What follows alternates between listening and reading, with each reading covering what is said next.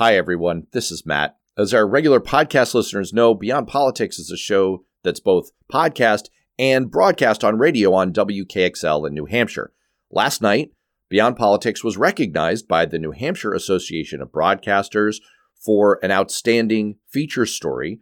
I never knew this about awards, but apparently the way a lot of them work is that you submit a single episode. That's the way this award works. And so we submitted this episode that you're listening to right now, that you're about to hear and first aired on radio and was released more than a year ago, but we wanted to reissue it today. And I wanted to say that Paul Hodes and I are very grateful for the support we've received from WKXL. For people who don't know, may not be New Hampshire folks, WKXL is owned by a former U.S. Senator, Gordon Humphrey. He's a Republican. And as you've probably picked up on by now, Paul Hodes is a Democrat. He's a former Democratic U.S. Congressman. Uh, I'm a Democrat as well. And we've really benefited from working with a radio station and a station owner who doesn't care about just promoting a partisan point of view or just wants to put out the most provocative, clickbaity material on radio, but really wants shows that are thoughtful and informative and that elevate the conversation. Now, I can't say that we always achieve that 100% of the time, but that's what we strive for. And we feel very fortunate to work with partners who promote that. And we feel very fortunate to have listeners and subscribers who value that kind of show. And so thank you to all of you who are listening. And if you haven't subscribed yet, we really appreciate if you would. And if you take a moment to leave us a rating and a review anywhere, especially on Apple Podcasts, because they do drive a lot of the podcast market. But anywhere that you listen is great. And with that, here's the interview with former Chief Justice of the New Hampshire Supreme Court, John Broderick, and his very unique and powerful story. Welcome to Beyond Politics, broadcast on WKXL, available wherever you get your podcasts. I'm Matt Robison, our usual co host. Former Congressman Paul Hodes is off today. John Broderick was a member of the New Hampshire Supreme Court from 1995 to 2010. During his last seven years, he served as Chief Justice. After stepping down, he became dean of the law school at the University of New Hampshire. And under his leadership, that law school rocketed up the national rankings. He also founded a school of law and public policy at the law school. So he's clearly led one of the more distinguished legal careers in America. But he's not here today to talk about our court system legal education, or any legal cases per se. Since leaving those distinguished positions, Justice Broderick has been on a five year journey of discovery and leadership on mental health in America.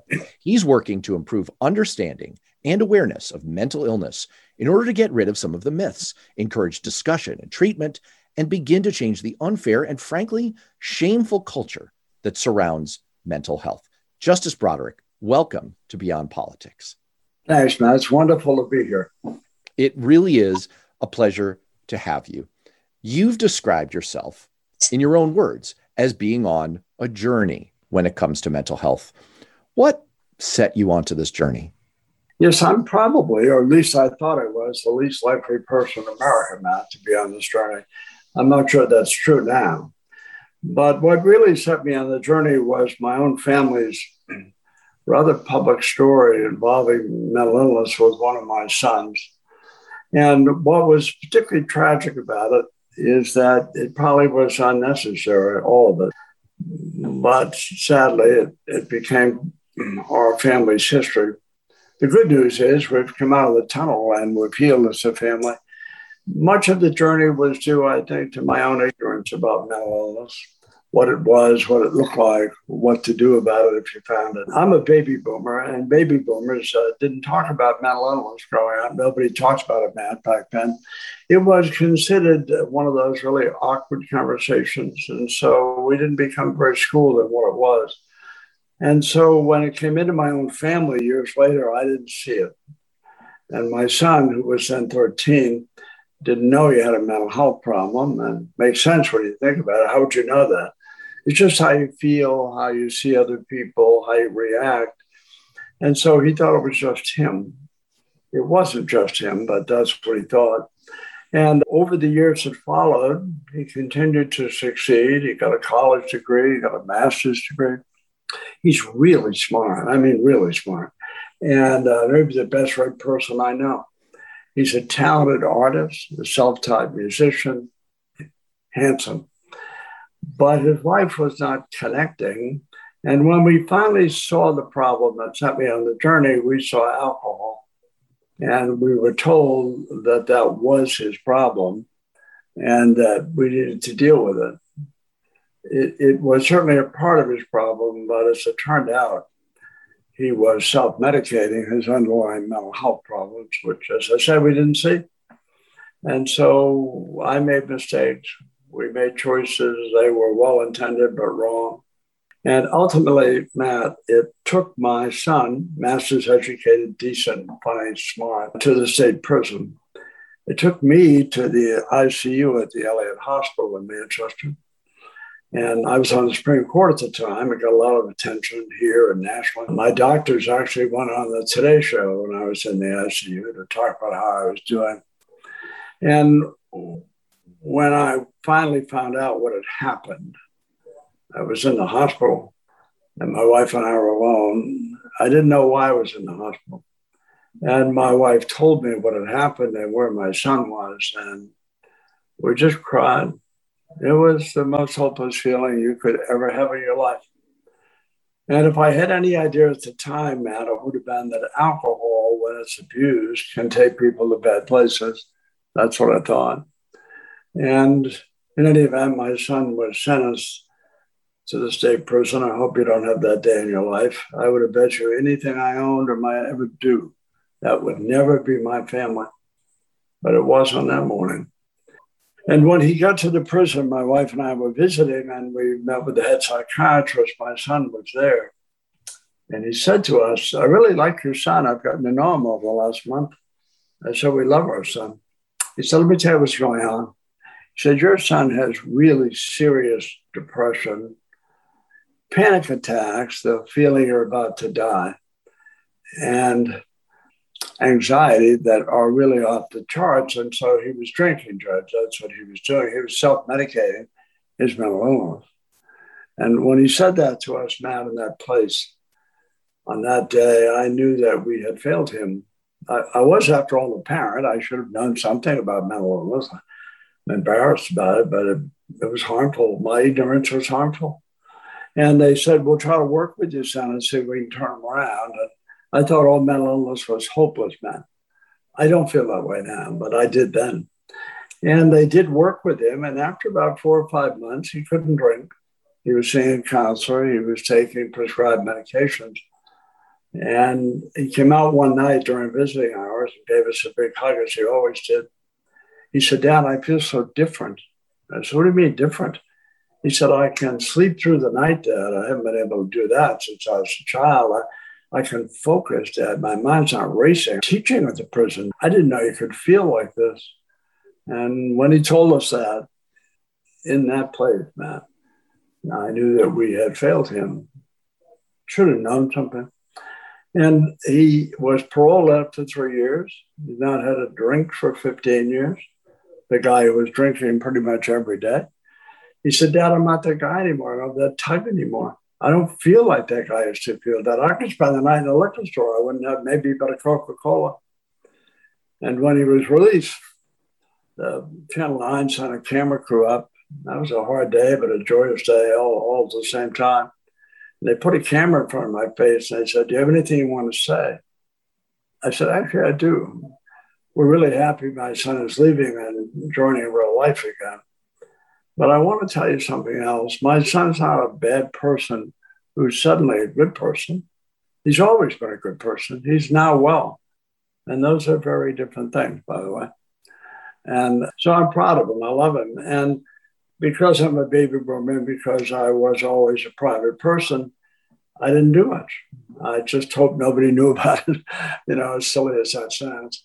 But people come up to me, Matt, at gas stations and grocery stores I didn't know them. And they'd say, Hey, Judge, you're looking good. I knew what they meant. And I would say, Thank you. And my son's doing much better. And they would always say, Oh, I didn't want to ask about your son. I said, That's okay. I love my son. He had mental health problems. We didn't see it for what they were, and we saw alcohol doing better now. And all of those people, man, to a person, would open up to me my mother, my father, my cousin, my brother. I heard about suicide attempts. I heard about suicides, heard about alcoholism. And I realized that our problem, which seemed to be solitary to us, was widely shared. In any event, that's the backdrop. And that's what got me on this campaign to raise awareness, to improve public knowledge. And I've learned so much in my five year journey across northern New England. I really have. First of all, thank you so much for sharing that with me and with our listeners. And I think your story highlights that this is an uncomfortable and often painful topic for people to talk about. And as people are listening to this on the radio or at home as part of a podcast, I think it's a, it's a hard topic to engage with. One of the things that I find inspiring about your story is that you present that there is light at the end of the tunnel. As you say, you've come out the other end of the tunnel. I was thinking of maybe circling back to this at the end, but I don't want to hold out on our listeners. You say your son is doing much better. And so, how is he doing? What is that light at the end of the tunnel like? Well, he, he came out of it and he was he was trapped with distress and anxiety and alcohol while still succeeding. I mean, he, he jumped the hoops. You know, he got two degrees. He had friends, although fewer over time. And, and I am proud of him. And I've, I, I've tried to forgive myself, man, for what I didn't know. There's no question today. If I knew what I know today back then, I would have made different choices. There's a, a little plaque. You might be able to see this this is one, but uh, it's the five most common signs of mental illness. And my son said to me one day, Dad, if I'd seen that card, we've given out 450,000 of these men. I want one in every refrigerator in New England. He said, if I had seen this dad when I was 15, I would have found myself on that record and I would have realized that it wasn't just me, that I had a health issue. And that's what I'm trying to have people realize. I have now visited Matt. I've driven about 90,000 miles in all seasons over the last five years. I've been to 300 high schools and middle schools. I've given my talk to 90,000 kids, grades 6 through 12. I've spoken to 30,000 adults. I have hugged, thousands of kids in gyms and auditoriums kind of the most impersonal places you'd want to meet somebody. But these kids who come up after I talk and open up and share the most personal aspects of their lives. And it has so opened my eyes. And one in five adolescents in the United States, one in five, 20% of all kids will have a mental health problem. I didn't know that. True for adults too, by the way. Between 2007 and 2017, the rate of suicide for people from ages 10 to 24 increased 56%. We lose 20 veterans a day in America to suicide. I didn't realize until about two years ago that the leading cause of death among law enforcement and first responders, the leading cause of death related to their work is suicide. I didn't know that. It's a conversation this country has avoided for generations, and we've got to start talking about it I know that's true because kids talk to me. And I guarantee you, if your listeners were at my shoulder in those gyms and auditoriums, could hear those kids, could see their wet eyes and their cracking voices, they would realize that we don't have a mental health system in America. It's shameful, man. And we never will, by the way, until people are willing to speak up.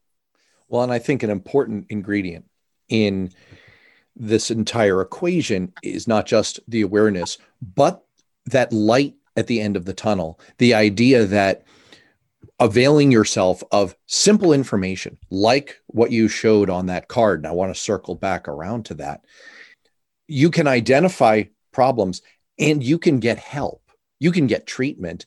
And there is another side of this. There is a way to come out the other end and to, to do much better, to feel much better, and for families to do much better. I think that's incredibly important. I I don't want to jump the gun on the card, but let's jump the gun on the card. Our radio listeners can't see what you just held up. Would you just describe what that card is and maybe maybe they're they're listening and they want to go online and find the information sure. That you're making available here. So what is this card and where can people listening to this find sure. it? The, the rack card that I'm holding is about eight inches by three and a half inches. As I said to you, I've given out 450,000 of these. I haven't dropped them from a helicopter. I've handed them out. I want them in every refrigerator, every workspace. The first step in this journey to success, to recovery, is knowledge. So we need to know what the common signs are.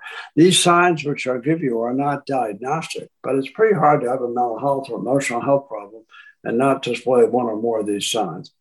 The first one, Matt, is you're not feeling like yourself or someone you know or love, just feeling like themselves. And we all know that. I don't mean you're having a bad day, we all have those, but I mean persistence, not feeling like yourself. Feeling agitated where you're not normally, or someone you know or love is agitated. And it just goes on. And that can be a sign that something you are not seeing is actually happening. Uh, are you withdrawn? Are you not shy? Shy is not a mental health problem. Withdrawn is a mental health problem, or could be. My own son, by the way, was spending more and more time alone in his room drawing when he was 13 or 14. And he was, in fact, withdrawing. We thought he was drawing, and he was. I mean, he's very talented, but he was using his art to escape. And the world I'm from, there are always common sense explanations of almost everything, and a lot of it was incorrect. But the fourth sign is not caring for yourself. Your personal hygiene changes. So either you or somebody you know or love, they just don't tend to be taking care of themselves like they used to. And if that persists, could be a problem.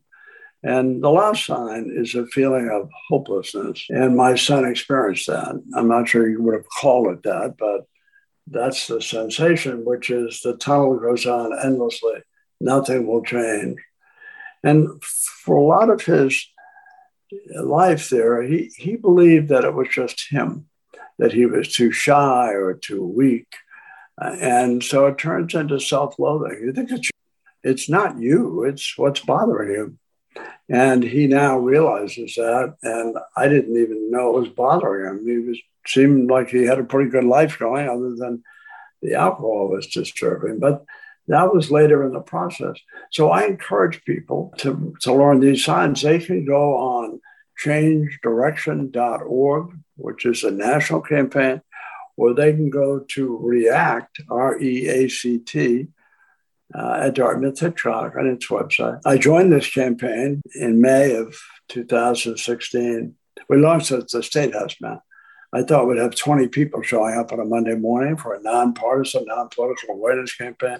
I was worried about it. And we got there that morning, my wife and I, and there were over 400 people there.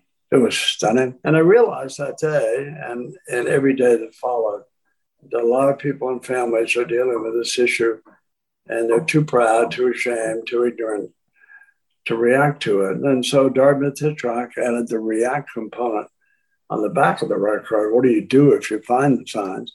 And the only mistake anyone can make, and I say this humbly, and I don't want to sound righteous because I have no reason to be righteous. I'm the last person to be righteous on mental health. But I have learned this that pretending you don't see it or not learning enough to find it or not responding to it. I've had kids tell me in gyms and auditoriums that they're ashamed of their mental health problems or their parents don't believe in mental illness. I mean, you don't have to believe in the law of gravity, but if you jump from a roof, you're going to hit the ground. It's not a question whether you believe it, it's real.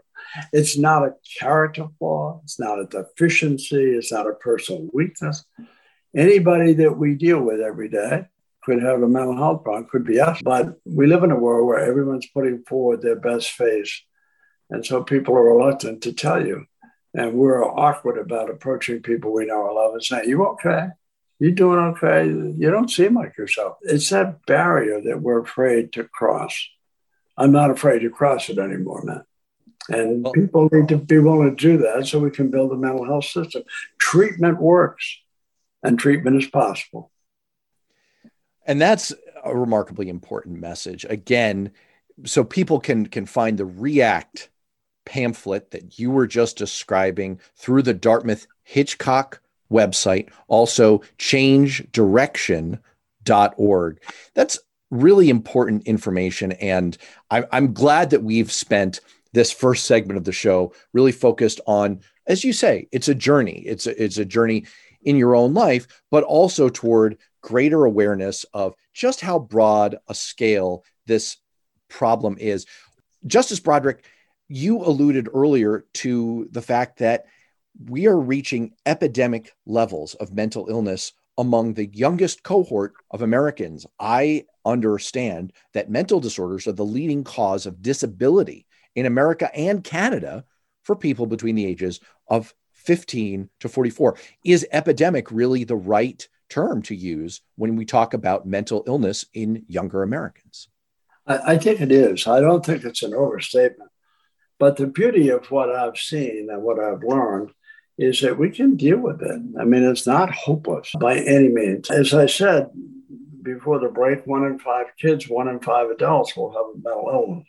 The most common, the most common are anxiety and depression. And I didn't realize until I got involved in this over the last five years that American businesses, Matt, lose upwards of 200 billion with a B dollars a year because of mental health and substance. And when I first saw that, I thought that can't be possible. How is that possible? Well, one of the ways we get to that staggering number is we train a lot of new workers who might have mental health or substance problems. We spend money on that and they don't stick around. So we lose money on that. The biggest cause of absenteeism in the workplace is mental health, substance, either yours or someone you know or love in your family. And then the economists have come up with a phrase called presenteeism. So you're at work, you're present at work, but you might as well be home two and a quarter days a month because because of mental health, yours or family members, you're not really focused. We lose productivity every day. I, I think from my travels, we need to start to focus not on world peace, not on fixing every mental health problem in America, but we need to start. And so I would start with those who are least enfranchised, the young people, the people I hug, the people who hug me. We don't have a mental health system that we can be proud of. And that's because of all of us. Nobody to blame here, Matt, but all of us on this podcast are listening to it. And we can act, but not until we're honest about it. Not until we say, well, my family too, and I can't get help. In, in America today, if your 15 year old son or daughter falls playing basketball or soccer in your yard or your driveway and breaks their leg, you call 911 and they'll send an ambulance to your house. If your 15 year old has mental health problems, chronic mental health problem, who, who do you call? When do you get in? Who pays for it? I've spoken to parents who are paying between $1,400 and $2,000 a day for inpatient residential treatment for their son or daughter. On Valentine's Day, Matt, this year, and COVID has obviously accelerated and exacerbated this problem. It didn't cause it, but it's made it worse. On Valentine's Day this year in New Hampshire, there were 51 kids and adolescents essentially in lockdown with acute mental health problems in community hospitals, 51. And some of those kids had to wait hours to get to the appropriate place. Some waited days, a few waited weeks. That's immoral, in my view. Kids can't change it. But you and I both know if we had 51 adults at risk of a massive heart attack in community hospitals who couldn't do that complex surgery, we wouldn't tolerate that for hours or days or weeks. We'd say get them to where they need to be treated. So we have a different standard for mental health. I don't know why that is. And, and it must have been okay with me, Matt, for decades because I wasn't doing this work. So I'm not proud of that, but I see it now and we can fix it now. I have hugged kids as young as 11 years old who have told me they have tried to kill themselves or want to. I've hugged student athletes who have attempted suicide. I've had football players, high school lineman types, uh, tell me with what eyes they couldn't share with their parents that they're depressed. I think this generation of young people is amazing. I love these kids. I really mean that. They are smarter than I was, less judgmental than I was, more open than I was. I love these kids. They don't get the credit they deserve. They will. But they also are dealing with problems that I didn't deal with. They have no memory of anything before 9 11. They have no memory of a life without a cell phone or an iPhone or a selfie or an Instagram. I've talked to high school kids, popular varsity athletes who said to me, My parents won't let me make mistakes. I don't feel I had a childhood. I only sleep six hours a night. 80% of adolescents, by the way, sleep less than eight hours a night. 65% leave school, uh, leave for school one or more mornings a week with no food. And lack of sleep and lack of food are not success, but they can fuel anxiety and depression. Kids today, from my experience, are over structured, over competing, overachieving. I spoke one day, Matt, before COVID. I was at a middle school in New Hampshire and having lunch with eight eighth grade girls. You can imagine how thrilled they were to have the old guy at their table. But they were nice to me nonetheless. And I knew the answer, but I said, Hey, do you guys have iPhones? They looked at me like, Oh my God, how old is this man? And they said, Of course we have iPhones. And I said, How many hours a day are you on them? They could only use them 22 minutes in school during lunch, by the way. I was interrupting their iPhone use, so you could imagine how thrilled they were with me.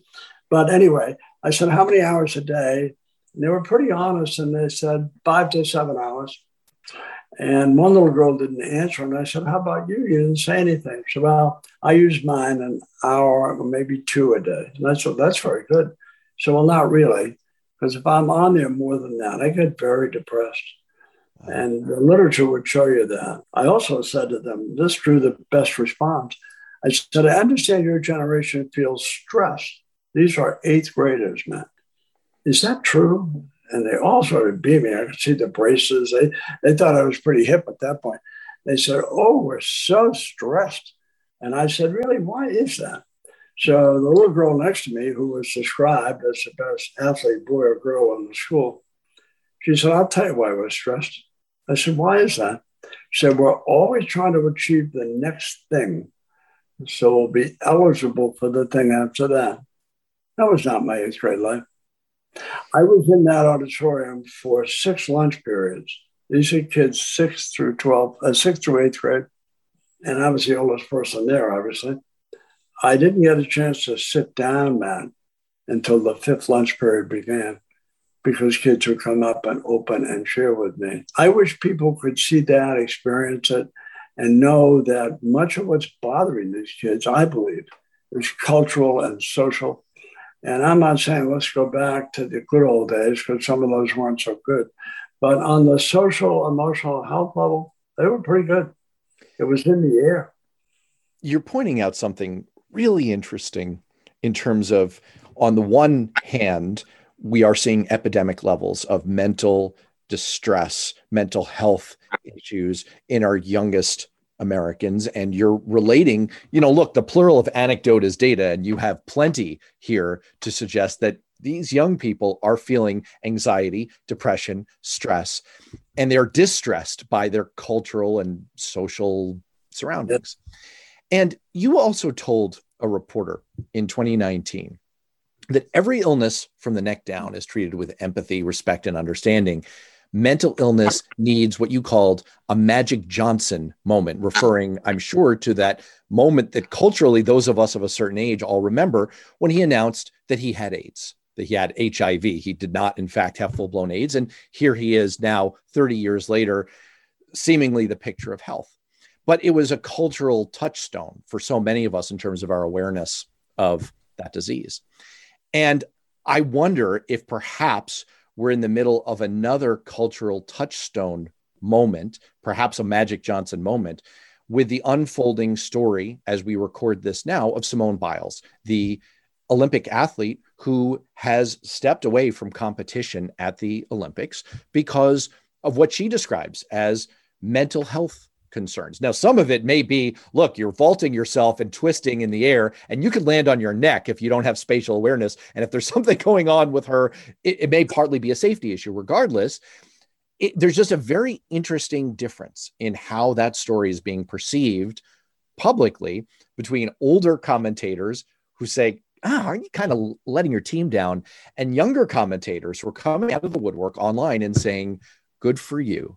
That's the right focus to have. So I guess my question is, do you think that perhaps we're having a little bit of that Magic Johnson moment? And do you think that these younger generations who you're interacting with all the time view this issue differently? They don't they don't see the same level of stigma. They're they're more open to treating mental illness more on a par with the way we treat physical illness. They are now. I love this generation. I they will change it, but they won't get to do that for years to come. But they want to change it, and I'm trying to hasten the change. I'm trying to have the conversation happen now, not 20 years from now. I think, by the way, if mental illness had a blood test, a cast, or an MRI, we would have solved this problem years ago. There are still people out there, man, who think, oh, come on, it's just you. Snap out of it. What are you depressed about? You have nothing to worry about. They don't understand it. We would not say to somebody with diagnosed diabetes, oh, snap out of it. Let's go shopping. Let's play golf. But we say those things to people with mental health problems. About a year ago, as the pandemic was starting, I wrote an op ed piece, and, and it was entitled The Pandemic and Mental Health Opportunity Knocks. And by that, I meant a lot of people who were not affected by mental health problems, especially anxiety and depression, are now experiencing them or their family members are. So it doesn't seem like the other anymore. It's like, oh, this could happen to us. It is happening to us. Uh, Simone Biles is an amazing young woman, whatever the mental health diagnosis turns out to be. To, to be where she was on top of the world, she was painfully honest about it. The young tennis player, Osaka is her last name, uh, she couldn't play in the French Open because she didn't want to do press conferences. She had won a Grand Slam tournament. She's one of the best tennis players on earth. And she was criticized for that. And then she was fined for that, $15,000. And she dropped out of the French Open and said, I've been depressed. I've had problems. The culture is so different from mental health. If she said, I have breast cancer, people would have been flocking to her aid. When I was a child, not to give away my advanced age here, Matt, but when I was a child, I had a friend of mine whose mother was ill. I didn't know what was wrong. I was about 10. 12. And I said to my mother one day in the kitchen, we were alone. I said, Mom, what, what's wrong with Jimmy's mother? We were alone in the kitchen. My mother bent over and whispered to me that Jimmy's mother had cancer. She whispered it. There were a lot of people in my childhood who didn't have that courage. They would say he or she has the C word. You didn't tell your neighbor, your friends, your employer. Maybe you could catch it if you breathed the same air. It was the same way with AIDS. But everyone in America, I venture to say everyone in America, if you said, what's the color for breast cancer awareness? They would say pink.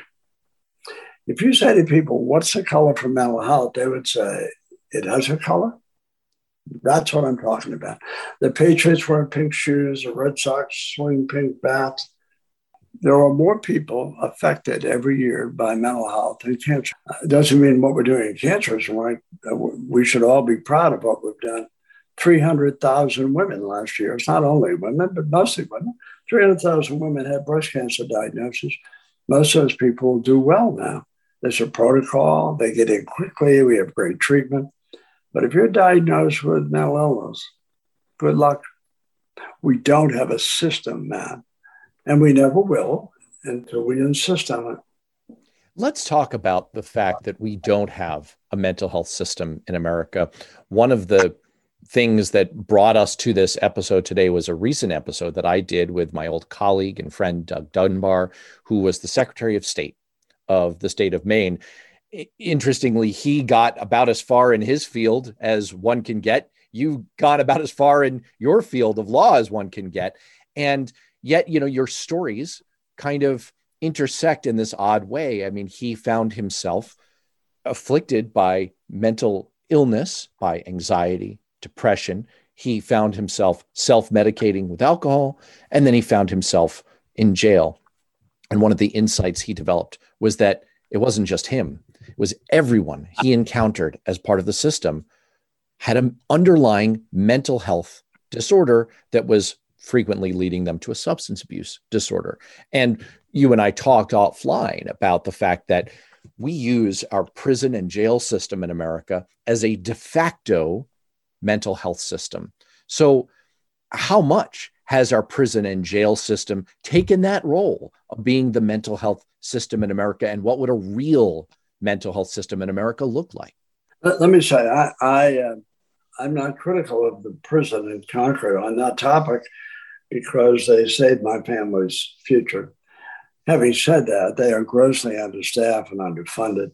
They have become the default mental health system in the United States. Right now, today, Matt, as we speak, 65% of the women in the prison in Concord, 65%, have a diagnosable mental health problem. They didn't develop it the day after they arrived, rather they brought it with them. It's about 45% for the men in the men's prison. The national average is around 20%. So it's much higher. And so that's where people go to get help. If we had off ramps, if we actually knew what mental health was and we could start treating people at a young age, we could save a lot of people from that travel to the state prison system or to the county jails. There's a lot of mental health in those places, and it's not a coincidence that they end up there. And I'm not saying it justifies their conduct, but it surely explains a lot of it. Our ignorance has caused a lot of this. Let me give you a couple of stats which, which always drew my attention. We have 1.4 million lawyers in the United States. Now, I'm a lawyer, so I think that might be enough, but I'm not quite sure. But we have 1.4 million lawyers. We have 675,000 CPAs. Hopefully, that's enough.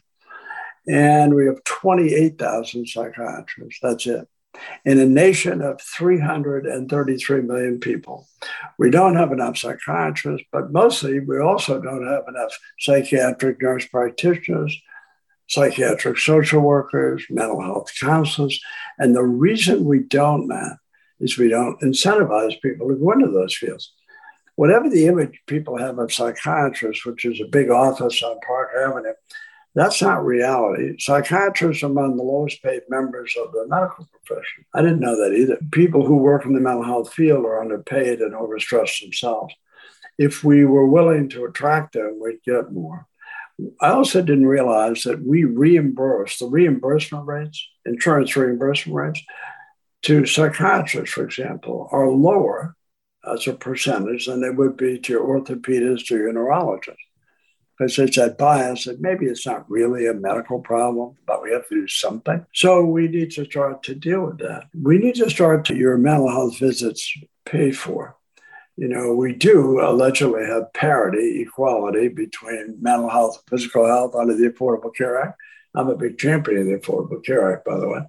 But the truth is, we don't have parity. I remember one day talking to Senator Joe, I mean, Congressman Joe Kennedy of Massachusetts, I met with him in his office, thanks to Annie Kuster, and he loved what I was doing. And he said, John, I'm working on parity. I'm trying to get parity. He said, I know we have a federal law that says it.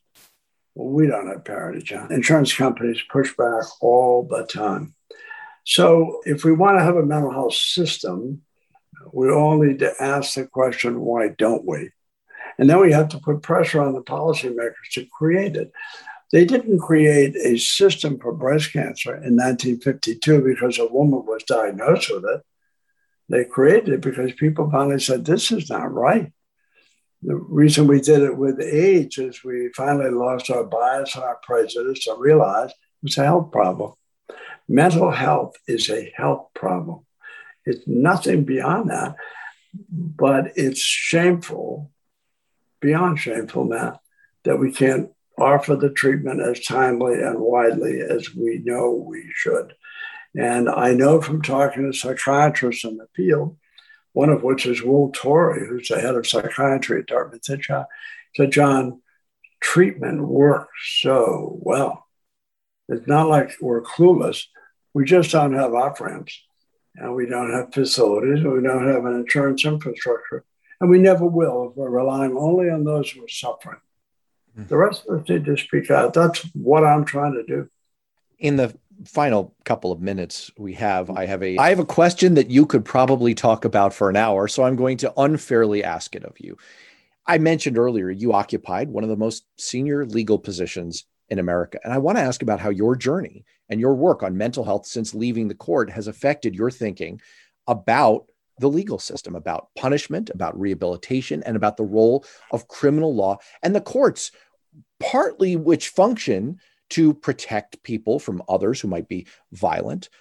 In fact, that's one of the key aspects of our criminal justice system. Imprisonment is, is supposed to be in part about punishment and protection, but there's also rehabilitation. There's also, in the case of mental illness, treatment. So, from a legal standpoint, from the standpoint of the courts and our criminal justice system, how do you think about that? And has your thinking changed since you were on the court? Well, when I was on the court, we started and expanded mental health courts in New Hampshire for nonviolent offenders whose offense could largely be explained because of mental illness. And so we tried to keep those people out of the justice system in terms of incarceration. They were in the justice system. We were trying to get them. Just from the numbers I gave you at the state prison, men and women prison, my guess is most of those people didn't get mental health treatment, mental health counseling. And so we'll pay to lock you up, right?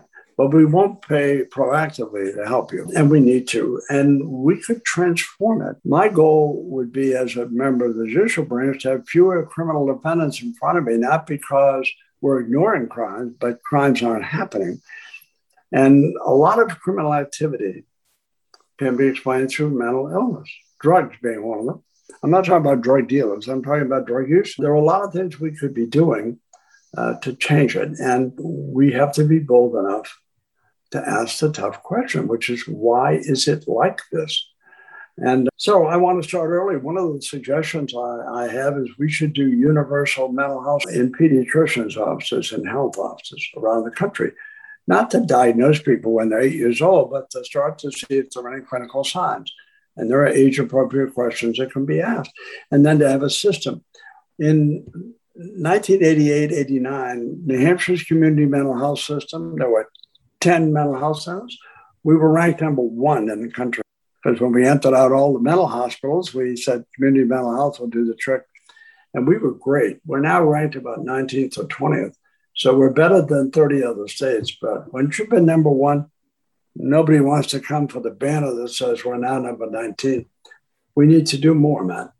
John Broderick, former Chief ah. Justice of the New Hampshire Supreme Court and an advocate who's been on a personal and a public journey to try to address mental illness and mental health and mental wellness in America. Thank you so much for joining us on Beyond Politics. My pleasure, Matt. Thanks.